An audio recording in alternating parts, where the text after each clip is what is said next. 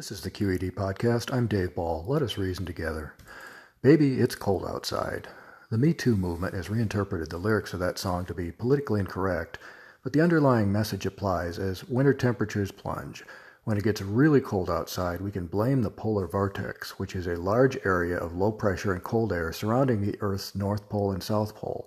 It always exists near the poles, but it weakens in summer and strengthens in winter.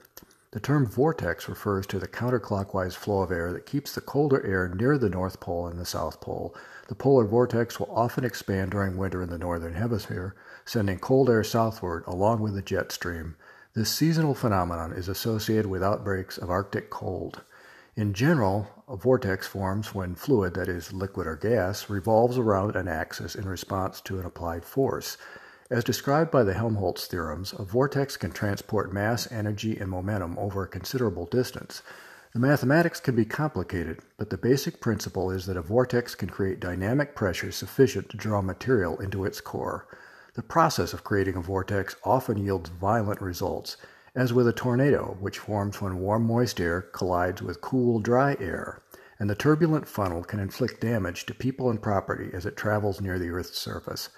The deadly Camp Fire in Northern California was described as walls of flame driven by a vortex of canyon winds. Now, it is interesting to apply these scientific principles to human dynamics and consider what happens when social forces collide.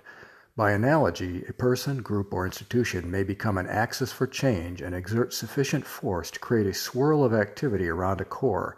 The influence of these forces may expand outward with increasing velocity, which creates a vortex effect this social vortex can cause sudden and dramatic change with the potential to disrupt a campus, a faith community, a state, or a nation.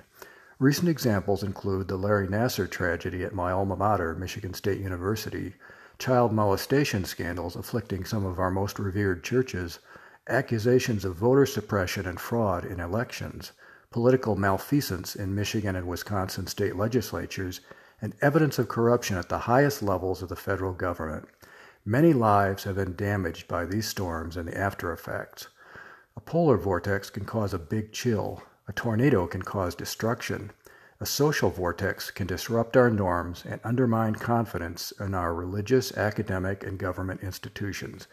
We cannot yet change the weather, but we can change the way we treat each other.